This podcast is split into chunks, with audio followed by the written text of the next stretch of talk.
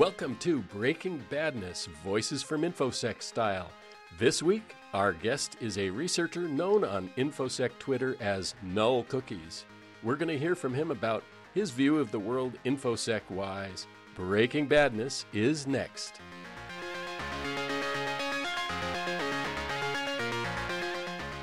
Welcome to Breaking Badness. Uh, this is Tim Helming. With me are Chad Anderson, and uh, this time around for Voices from InfoSec, Null Cookies is a known master of OPSEC and, uh, most importantly, breaking others' OPSEC. He's going to speak to us today about a wide range of operational security tips when working on the internet and failures he's seen. He's also contributed our music for this week as he's a self proclaimed uh, to his own far too many pedals and synthesizers, if such a thing is even possible. So, welcome. And for the sake of OPSEC, we're going to call you Bob today. So, welcome, Bob. Hey, you can also call me Robert. So, first, Tim, thank you so much for having me as a guest. Um, it's been great getting to know you all and the cool stuff you've been building together at Domain Tools. Uh, I'm a big fan. Well, we are super glad to have you here. Chad, what's the haps? Oh, nothing. Happy to be here with Bob. All right. Or well, Robert. Uh, or Robert, yeah. I mean, we'll we'll probably alternate a little bit. Uh, Bob, Robert I don't know. Should we should we say Robert if you're in trouble? Rob Bob. Rob, oh, yeah. All right.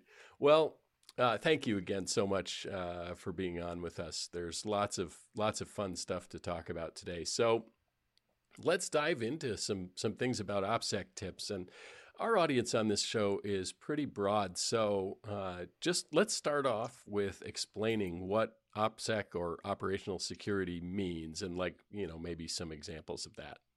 So, I'm going to answer this in my own imperfect way. Um, at its core, operational security is denying information uh, which could imperil a mission objective of some kind. Uh, this often involves kind of a, a careful analysis. Um, first, it considers what can be observed, and secondly, it considers what the result of such observation could be. So, based on that analysis, you determine what information to deny and plan for contingencies uh, if information that should be denied isn't somehow.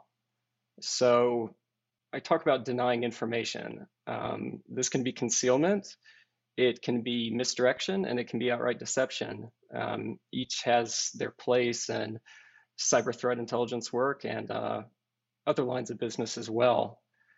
And this calculus, this detecting, um, you know, what information is potentially could potentially cause um, your objective objective to fail or your objective to become more difficult is often kind of an intuitive process. Um, but with any type of risk, uh, you should analyze it and be as methodical and rigorous as possible. Um, aim to use a similar, greater level of creativity than uh, an adversary would use against you. And when you think about uh, when you finally think you've reached that point, um, full stop and rethink it again. Um, because after all, I'd say the essence of fraud and, and cybercrime is deception, and by extension, an expression of creativity. And so, a wrong minded and often very harmful kind of creativity, but it is still an expression of creativity nonetheless. So, in a really roundabout way, I'm urging you to think carefully about risk and understanding how um, revealing information at one point uh, can potentially bite you uh, well down the line. You know, when I think about uh, when you think about security, you know, one of the concepts that we talk about a lot is threat modeling, and uh, it sounds like you know, in a way, it's it's similar. You sort of have to do a threat model of what you're doing operationally and what the risks to that security might be based on what kind of information you know you're in possession of and that you could inadvertently leak or how and or how an adversary might you know get their hands on that information I think you're exactly right. Um, start with denying information and information that you otherwise can't deny. Um, understand its impact on your operations as a whole. well and what we're talking about here does not just apply to security folks and uh, also criminals but uh, we can think of journalists and probably lots of other folks as well. So, what are like the top things you would say are uh, journalists and researchers and such are doing wrong in their investigations right now that kind of tips their hand or, or, reveals more than they want to? So I would say it boils down to language. Um, for researchers, uh, when attempting any sort of infiltration or probing of a group or an actor, um, if you don't appreciate the importance of language and have the patience when it comes to learning about a group's operation or structure, um, you can fail um, quite quickly. A lot of groups actually use language as an early filter or vetting mechanism when it comes to adding somebody into a circle of trust. Um, you've got Google Translate, and that's not going to cut it for many groups, especially if you're dealing with Russian language um, even fluency, like the kind of fluency you would get as a college major in whatever language, um, whatever language the group that you're attempting to study uses, isn't necessarily going to cut it either. Um, you need to understand idiomatic language. You need to understand and be able to express irony in that language to be convincing. Uh, another really important thing to do is um, understand cultural references that have a specific meaning and a specific time and place. Um, if you lived in a city, talk about the stores you visited. Um, talk about cultural references that would be pertinent to that period of time. Um, use cultural references in idiomatic ways that appeal to its usage right now, even if it's referring to something in the past. Um, I would I would also um, caution for journalists in particular, apart from being targeted um, by bad actors um, using traditional means, is it's very easy for a journalist to fall for misdirection or trusting what I call in scare quotes very helpful people. Um, you need to kind of think about it this way. Some of the most clever cybercrime groups I've studied um, have kind of a canary in the coal mine approach. And at the drop of a hat, they will burn everything. They're low ego, um, low exposure, and very high paranoia. Um, journalists have to find a balance between being kind of an intrepid go getter of, of, facts and information and slowly building this type of trust.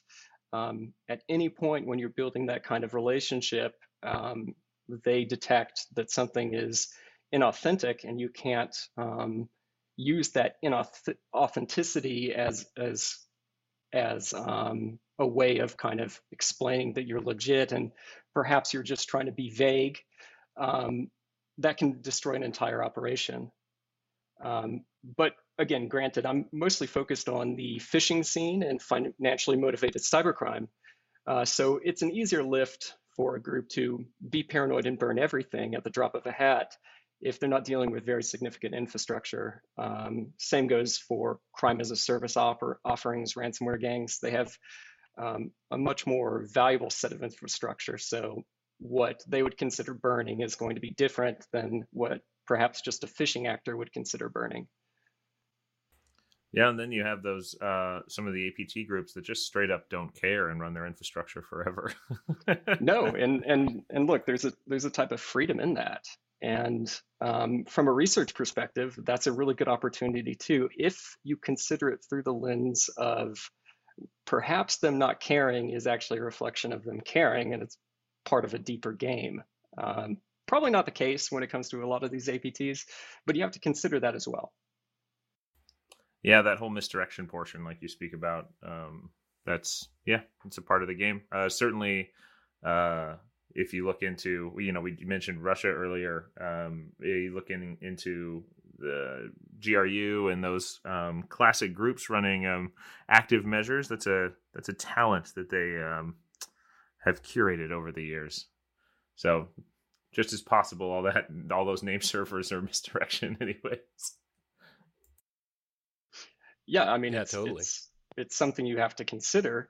Um, but you know, that consideration has to occur you know in the context of everything that you know about this group that your trust circles know about this group and you have to weigh that right um, everything can be like a, a deeper rabbit hole into the matrix if you look at it that way. But in reality, it could be an error on their part, could be coincidence, um, or it could be misdirection. You, you just really have to investigate and be skeptical.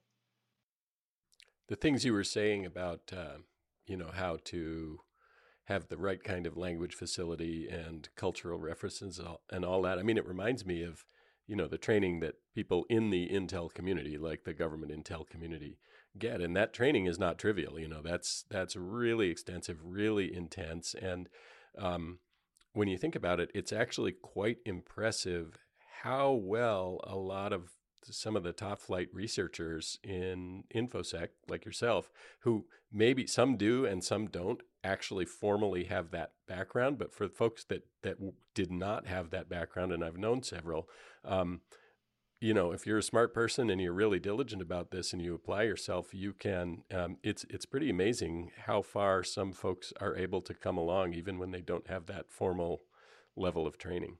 Well look, the cool stuff that I've that I've done um, in my career is is because much smarter and much cooler people before me have have blazed that trail, and so that's I appreciate that compliment. But um, like anything, um, we're just building on top of what really really talented people have done before us.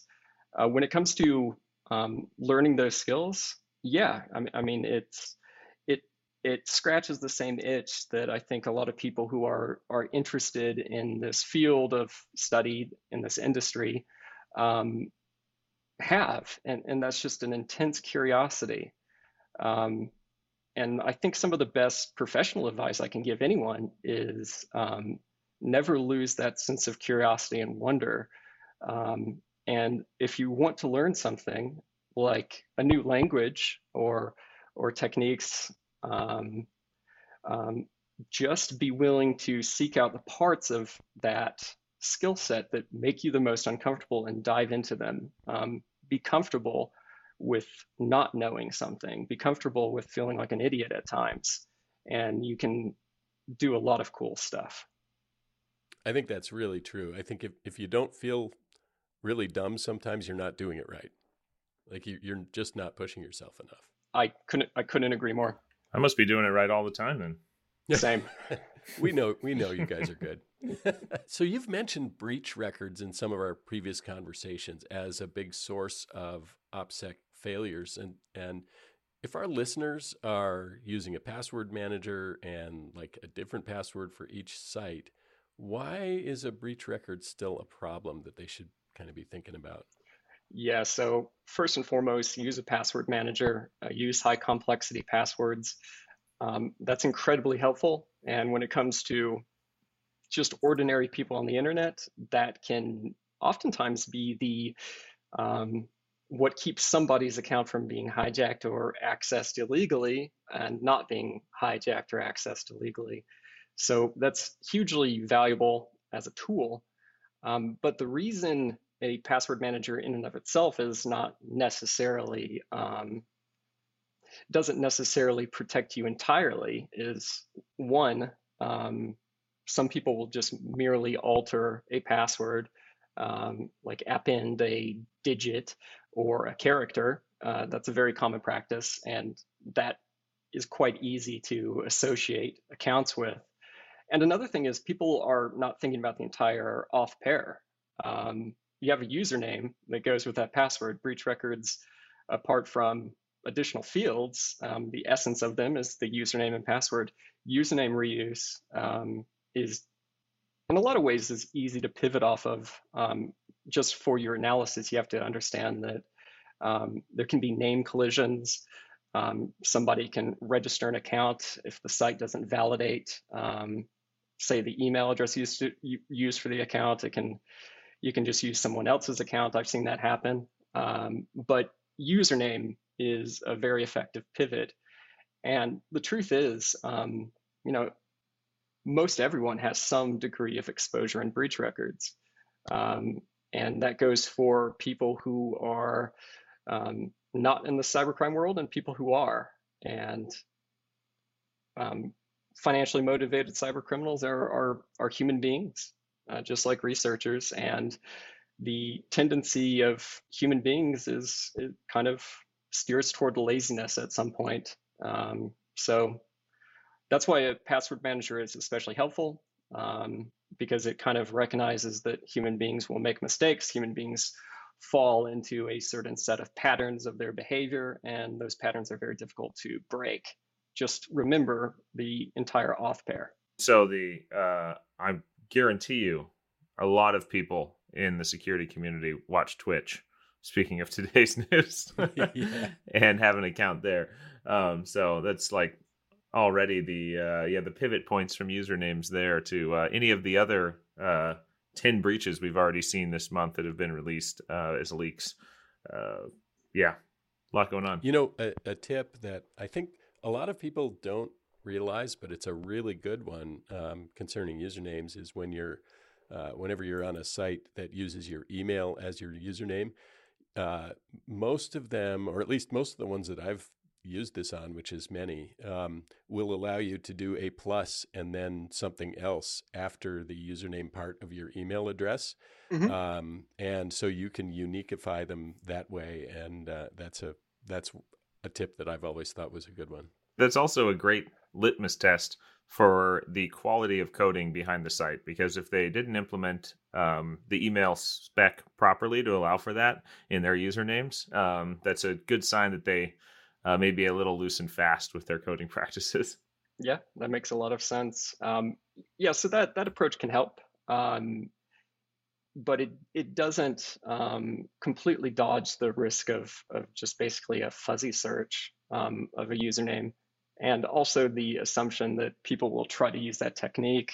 When you talk about uh, like WHOIS registrations, which you guys um, specialize in, um, people will try to use a Gmail account um, for their WHOIS data, and Gmail is going to disregard those um, those periods that you put in your username. Uh, you'll still get the mail, but they think that's some way of of muddying the water. Um, people have figured that out, and that tactic is not necessarily good if you need to hold up to any sort of scrutiny. All right. Well, cool. Let's pivot a little bit. We're big fans of pivoting here to some OPSEC mishaps. I've got some questions on that. Yeah, I thought you might. Let's uh let's transition into failures, right? Um so I I'm curious, you know, we spoke um before Bob about uh you know, kind of having the skill set to both maintain OPSEC and also to try and uh discover ways to break others. What's your favorite actor misstep um, that led to oh, them oh being caught? um, so I've got several of those examples. Um, I can't necessarily speak to anyone being caught because it really depends on what the definition of caught is. But I'm always looking for examples uh, like those cases where a bank robber leaves their wallet on the bank teller's counter after robbing the place and running away with all the money. Um, those cases really do happen and more frequently than you'd expect. Um, I suspect part of it is just the adrenaline dump you would get robbing a bank, which makes you um, more likely to leave your wallet on the counter because you're focused on other things. But bank robbers have been um, identified, captured, and prosecuted successfully um, for those types of mistakes. And similar epic failures do occur in the cybercrime world.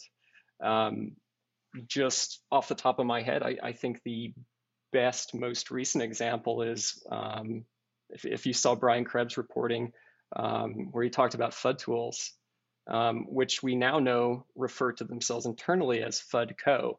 And the reason we know that is um, they put their cybercrime organization's name in frosting on a cake and published that on social media uh, publish that on a social media account that is the personal one of what appears to be one of the group's alleged members. So let me be clear. They put their super secret criminal organization that they've at least attempted uh, to conceal um, on their Instagram and Facebook profiles on a cake, celebrating, awesome. I think, I'm guessing it's an anniversary or birthday um, with the criminal organization's name on the cake on social media and with white frosting. Yeah. That one takes the cake. Get out of here. yeah, but I mean, you know, like that's kind of a, a, a first in my career, I'd say.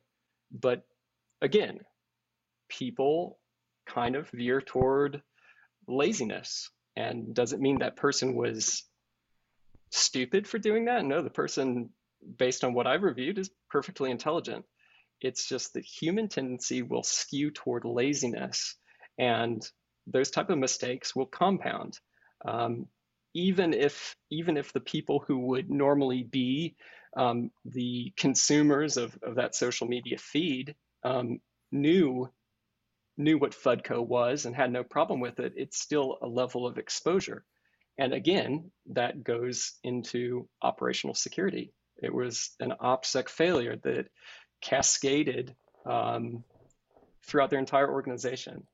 And some people do it because they just they don't understand how pervasive social media is. Some people do it because they don't care. Um, I don't know what the motivation was there, but I would suspect that this person would have regretted doing it. Um, and then there's again, you know, I like to poke fun at um, especially clumsy phishing campaigns, like finding a banking phish that had a the directory scam underscore website or whatever in its directory path. Um, those are really fun, but there's something really important here too, kind of as a lesson. It's something essential, and, and it's something I um, remind myself constantly of. Adversaries aren't fools. Um, and I think as researchers, we would underestimate them at our, our own peril. Um, again, OPSEC failures happen.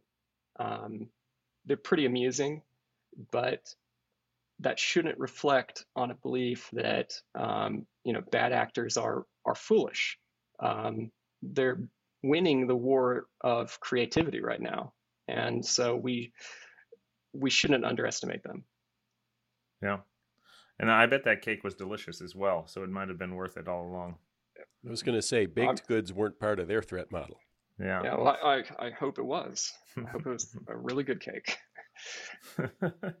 so I mean, on that um, bit of uh, of clumsiness, I know I've certainly um, accidentally done active probing when I should not have due to some automated tooling and and revealed my hand. Um, have you ever had any failures of your own that led to some hard lessons learned? I mean, it's an iterative process for sure. Um, I think the I think everyone at some point will make a similar mistake to that. Um, I would say that some of the best advice I have on that front is work with humility. Um, know that you are incredibly fallible as a person, that your own behaviors will skew toward laziness, um, that there's always someone who knows more than you. And um, you know take take opportunities to to learn from those you would consider adversaries learn from their mistakes. Um, i know they learn from ours. Uh, nothing good comes from hubris and you have to be vigilant. One of the things that i i think is a factor here and it's one of the reasons that i think um, people shouldn't be too hard on themselves if they slip up and you know everybody's gonna for for some value of everybody that i think is a pretty large value um, is gonna fall for a, a phish at some point or another. And it's not because we're stupid generally and i think i think there's a tendency toward laziness as you say but i almost think it it's also a factor of the world we're living in that is we're moving really fast and pretty often we're multitasking and completely uh, agree. The, the neuroscience is super clear on what the consequences of those things are but that's kind of the world we're living in and so it's another layer on top of of everything else right you can model out and, and game out what is the right thing to do and you can have best practices and you can be good at them but you're going to have a time when you know 600 things are happening at the same time and you're going really fast and that's when it's going to happen. And it's it's hard to not get caught in that trap of 600 things happening uh, now and then. Yeah, I, I, Tim, I completely agree. Um, think of it, think of it as a circuit, right? Um, you can bypass And what an effective social engineering campaign or, I don't know, phish or any sort of deceptive act does is it's tagging um, it's tagging some bases before it goes for uh, before it tries to get the point on the board, right? You've got a scheme, a ruse, the bait, the lure, or whatever, and you've got a set of conditions that a target will respond to. And if you're able to tickle the part of their brain uh, that will elicit fear, greed, or anger, um, you're a lot more likely to bypass their ability to reason clearly. When you bypass the ability, some, someone's ability to reason clearly, um, they'll fall for a phish. I could fall for a phish for sure. Um, we all could. And what we need to do is we need to, one, better understand the neuroscience and psychology behind that type of deception. Because, you know, in the great like chain of being of security research, phishing isn't as sexy as as bespoke malware because it's not as technically difficult, right? But the problem is, and phishing and um, business email compromise is another field, it creates massive damages.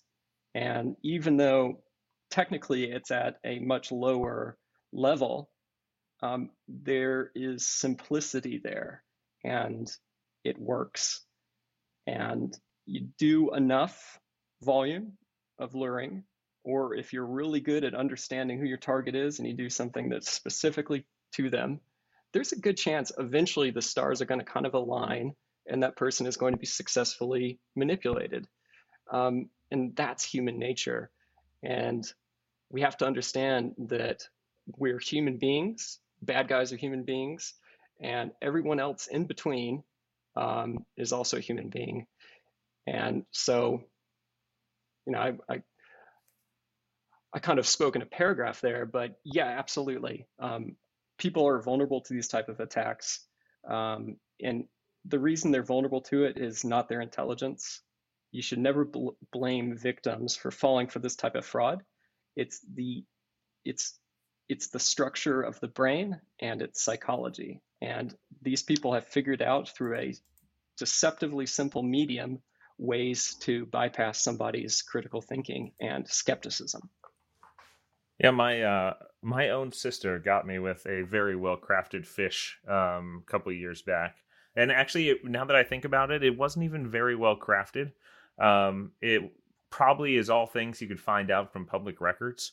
Uh, but it was just enough that I absolutely stumbled into it. Um, it was it's hilarious. What was the lure? Um, really, um, it ended up being security related to work, um, and it had come from uh, HR. So, um, and it was, uh, you know, yeah, it was just it That's was good. functional. It was knowing enough about my work and what it looks like to uh, to be able to uh, lure me like that. And I mean, she also did have the knowledge that something was going to be coming from HR uh, mm-hmm. related, mm-hmm. but you know, like someone could get that as well. Um, you know, probably from uh, seeing that it was time to renew, um, you know, benefits or whatever.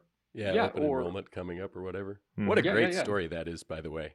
I know she's not even in security, and she just uh, uh, that's that just shows uh, how mischievous uh, she is. Um. so she used familiarity, yep. um, as a means of exploiting your skepticism, right?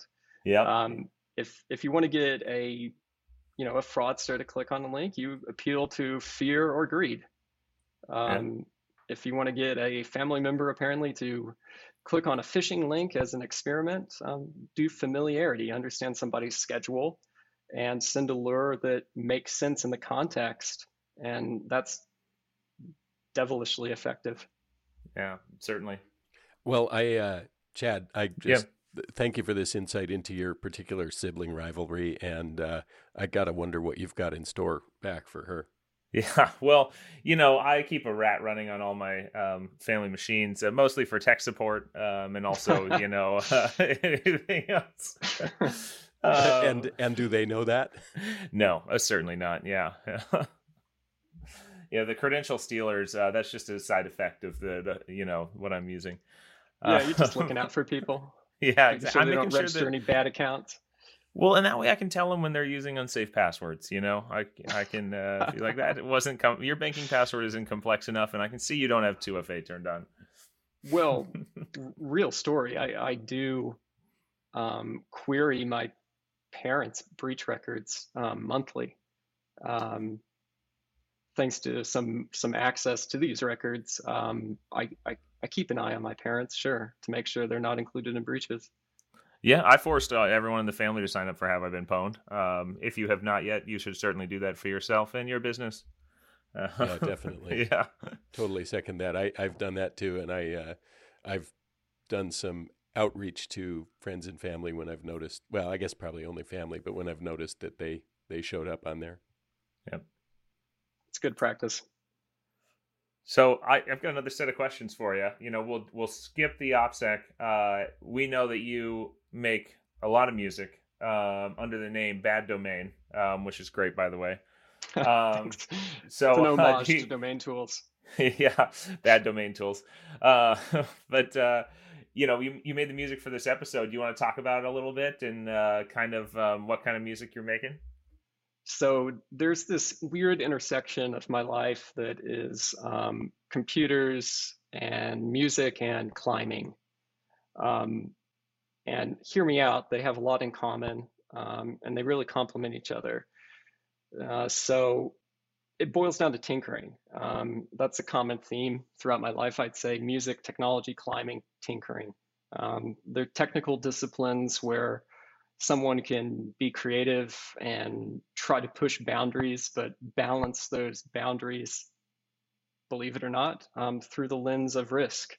So I love the technical aspects of ice climbing. I like to understand how shock loads work and ice screw failure and all of that, and the tools that make that possible. Um, at the same time, I love music um, because it's the convergence of uh, complex technical systems and methods and cultures into something that can move beyond systems and methods and cultures. Um, I like the asymmetry of, of being um, at least partially classically trained, um, doing noise music, um, full out of a room that's literally full of weird sounding guitar pedals and synthesizers. And computers are just the same, right?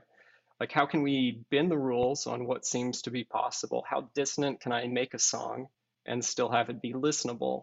Um, I like combining weird, kind of esoteric forms of music um, with synthesizers that almost sound like pop.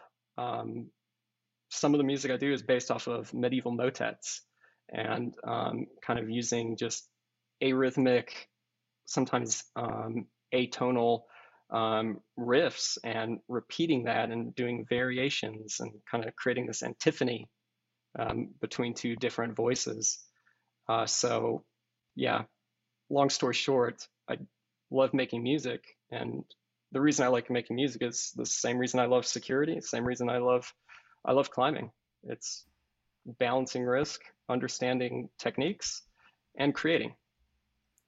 It's funny. I feel that uh, my own technical intersection and my photographic work is the same way, but it's for a different reason. Uh, and then maybe this shows the way that I work on hacking is I'm much more of a brute forcer who just bashes my head against something, puts uh, print statements in there, and tries and figures out why it doesn't work. And in photography, that very much fits in that you know you press the button uh, thirty thousand times in a year, um, but I only ever keep two to five photographs from the year um, and that that sort of brute force of repeated failures. It's like Sisyphusian, uh, and I, I love that about it.